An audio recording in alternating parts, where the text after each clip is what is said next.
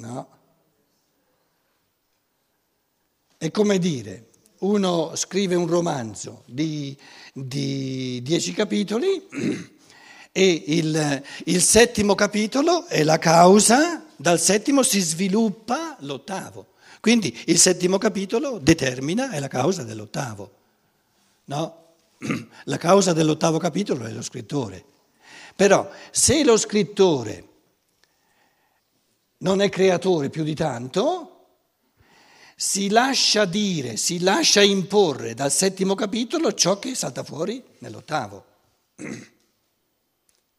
E se io, avendo letto il settimo capitolo, già so, già posso anticipare cosa ci sarà nell'ottavo capitolo, so di avere a che fare con uno scrittore eh, pochissimo eh, creatore e mi annoio. Interessante la lettura soltanto quando io, alla fine del settimo capitolo, non ho la minima idea di quello che salterà fuori nell'ottavo. Qual è il nesso col seme che sei partito dal seme? Qual è il? Il nesso che stai facendo. La teoria dell'evoluzione parla considera o interpreta eh, le sequenze nel tempo, qui cioè il prima e il dopo, prima e il dopo. Il prima e il dopo nel tempo interpreta questa consecutio temporis come se fosse una, un rapporto di causa. Ciò che è prima è causa, ciò che dopo è effetto. Facci piano. Steiner dice facci piano. E, e questo è il concetto. Perché l'evoluzione, la teoria dell'evoluzione dice ciò che è prima è la causa, tu capisci ciò che salta fuori dopo, considerando causa ciò che c'era prima. E questo è un pensare massimamente impoverito.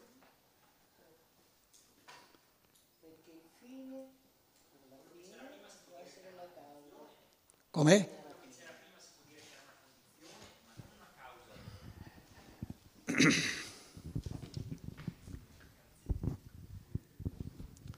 Ciò che c'era prima è una causa di ciò che viene dopo per i poveri di pensiero. Invece chi è ricco di pensiero, per chi è ricco di pensiero, ciò che viene dopo è la causa di ciò che viene prima.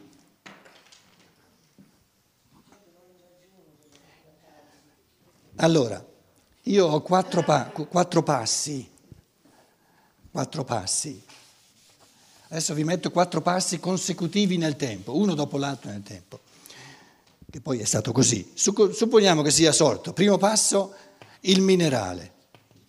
Secondo passo, quindi dopo nel tempo, il vegetale. Terzo passo, nel tempo, l'animale. Quarto passo, e ci siamo noi, quindi fermiamoci lì, di meglio non c'è, l'umano.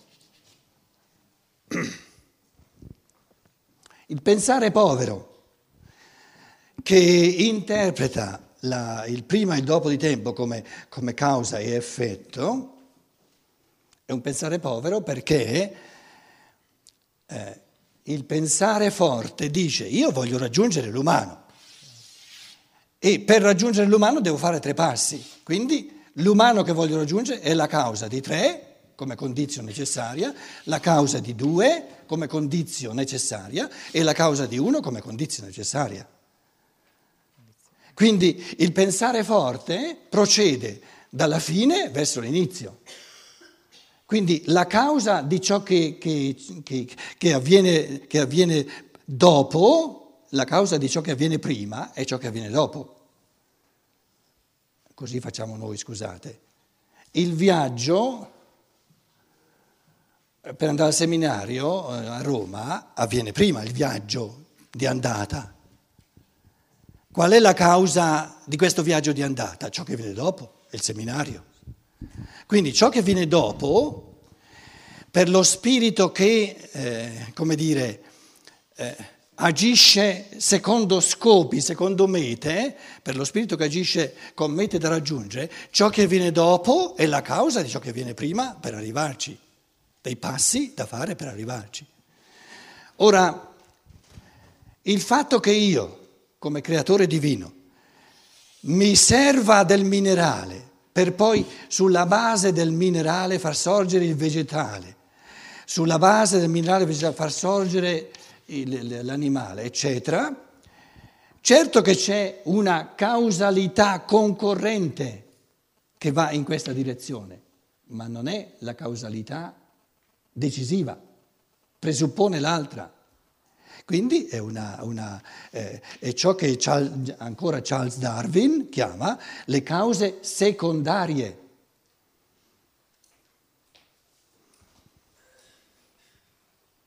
La causa principale è l'intento di raggiungere l'umano.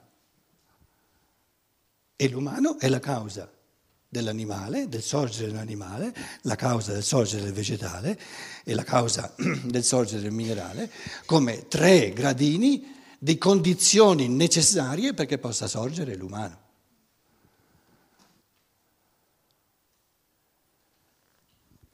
Quindi la persona libera, la persona libera si distingue dal fatto che il dopo è la causa del prima. La persona non libera si lascia spingere da ciò che già c'è. Tutte e due le cose sono possibili. Si lascia determinare da ciò che già c'è. Quindi la persona non libera eh, eh, agisce o reagisce proprio in questa direzione. Ciò che già c'è lo spinge in avanti, ciò che già c'è lo spinge in avanti, ciò che già c'è lo spinge in avanti. Invece la persona libera dice io voglio arrivare là, questo lo intuisce diciamo, eh, creativamente con la sua fantasia morale e architetta tutti i passi come conseguenza per arrivare là. Quindi l'essere umano non libero reagisce, si lascia spingere. Questo è possibile. Però non ha il diritto di lamentarsi perché avrebbe la possibilità, se la esercita, di non reagire, ma di agire, di creare. E allora ha la possibilità di, di, di, di, lavorare, di architettare tutti i passi da fare sempre di più a modo suo.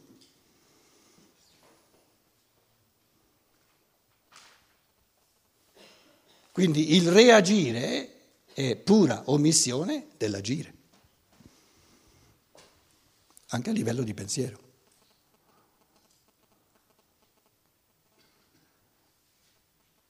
O si agisce o si reagisce.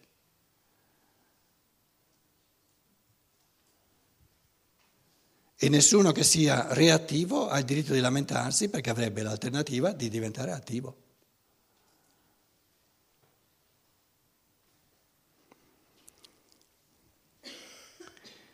L'opinione qui sostenuta sembra essere in contraddizione con quella teoria fondamentale della moderna scienza naturale che si chiama teoria dell'evoluzione, dove il prima è la causa del dopo.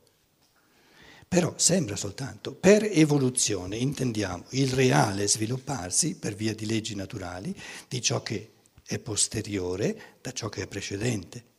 Nel mondo organico, per evoluzione si intende il fatto che le forme organiche ultime, più perfette, meglio sarebbe dire più complesse, perché più complesse non sono necessariamente più perfette, sono vere discendenti, vere discendenti delle più antiche, imperfette, meno complesse, e sono derivate da esse secondo leggi naturali.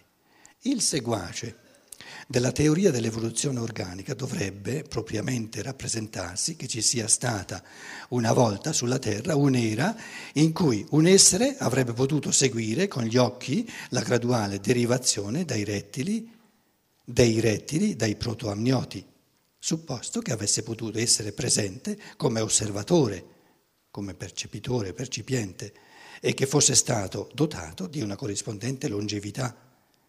Ugualmente, per, per dire che, che il vegetale si evolve dal minerale, io posso fare questa affermazione soltanto se percepisco questo passaggio. Ma nessuno l'ha mai percepito. Perché da che l'essere umano ha la percezione, sono tutti e quattro presenti. Non sono susseguiti nel tempo uno dopo l'altro. Nessun essere umano ha percepito il mondo al livello in cui c'era solo il minerale. Sarebbe stato un essere umano non capace di percezione. E nessun essere umano ha mai percepito il mondo a livello in cui c'era soltanto il minerale e il vegetale. L'uomo non c'era ancora come essere capace di percezione. Quindi dove, quando subentra l'uomo capace di percezione sono già tutti e quattro, eh, tutti e quattro presenti, quindi una consecutio temporis non c'è, c'è una contemporaneità. Quindi noi da sempre percepiamo una contemporaneità. E tutte le specie sparite sono sparite, non le percepiamo più.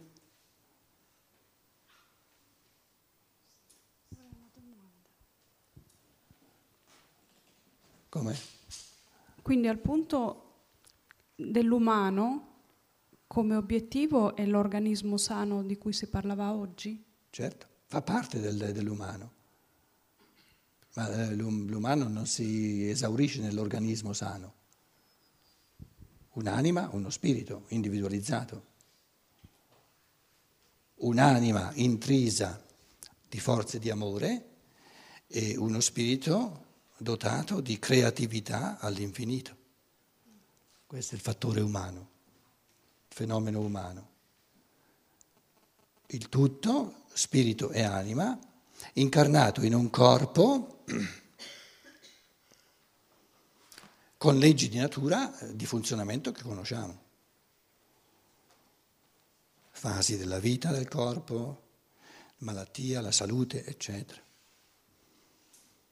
I tre sistemi fondamentali, il sistema neurosensoriale, i processi di coscienza polarmente opposti ai processi vitali, che i processi di coscienza per natura uccidono forze vitali che vanno ogni giorno con la, la nutrizione, col dormire ricostituiti, in modo da poterli di nuovo eh, consumare, eccetera. Quindi quando diciamo l'umano intendiamo dire tutti e tre i livelli, spirito, anima e corpo.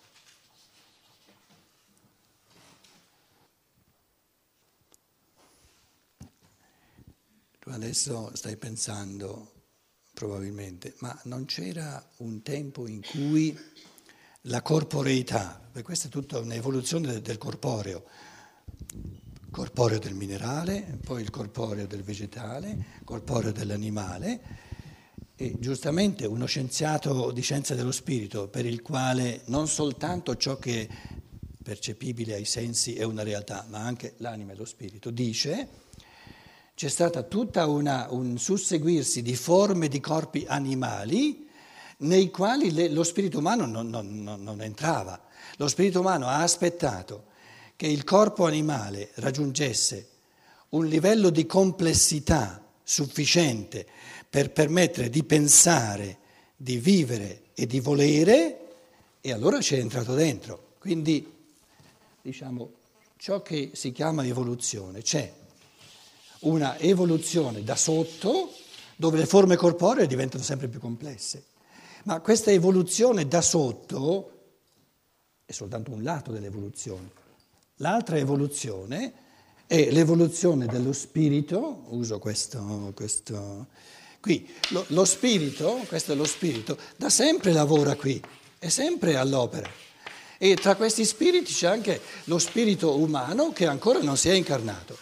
Adesso siamo arrivati, qui ci sono le forme dei corpi animali, da corpi animali, eccetera. Corpi animali sempre più complessi, adesso salta fuori un corpo animale con, con, strutturato, con un sistema nervoso, con un sistema ritmico, un sistema... Lo spirito umano adesso, adesso comincio a entrarvi dentro. Perché questo tipo di strumento è diventato complesso a sufficienza, a sufficienza che io me ne posso servire come espressione del mio spirito e della mia anima. Quindi l'evoluzione eh, considerata dal punto di vista delle scienze naturali vede, conosce soltanto la parte visibile, eh, sensibilmente percepibile, dell'evoluzione, che è quella di, di effetto, non di causa. La causalità è tutta a livello dello spirito.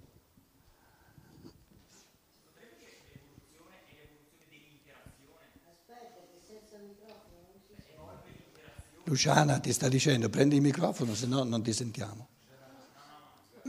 C'era qualcuno qui avanti?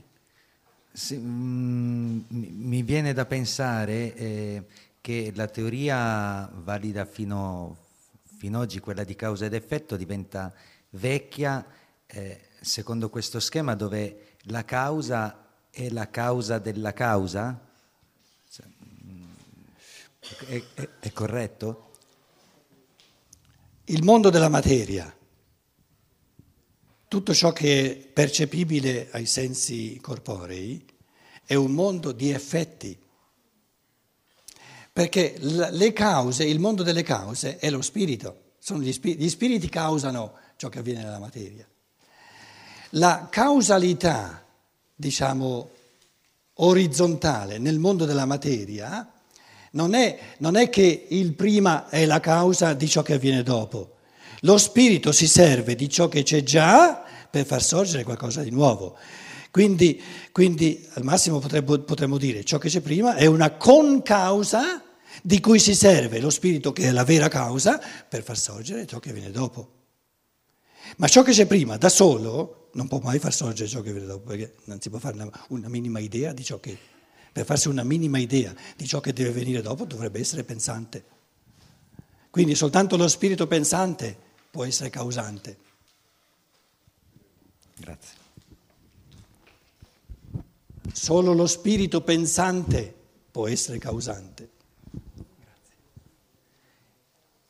Si può dire che l'evoluzione è l'evoluzione dell'interazione tra lo spirito e la materia? Certo, certo. Certo. E conosci, eh, ci sai trovare un'alternativa? Non c'è un'alternativa. È così logico quello che dici. La realtà è, detta nel suo nocciolo, un'interazione tra ciò che è spirituale, non percepibile, e ciò che è percepibile. Ciò che è percepibile è percepibile e l'altro è il pensabile. Quindi l'evoluzione umana è un'interazione tra il pensare, che tu hai chiamato lo spirito, giustamente, e percepire.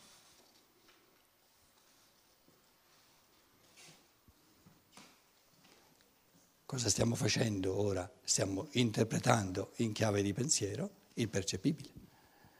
Il minerale è percepibile, vegetale è percepibile, l'animale è percepibile, l'umano in quanto percepibile è percepibile e noi stiamo a livello di pensiero, di spirito, riflettendoci, quindi stiamo esercitando l'interazione tra spirito e materia. È ovvio. Tenendo presente che quando, quando cose complessissime si riassumono, quindi la, il, il, il gesto di sintesi del pensiero ci deve essere però dobbiamo sempre tenere presente che il gesto di sintesi è come la diastole, è una posizione fondamentale del pensiero.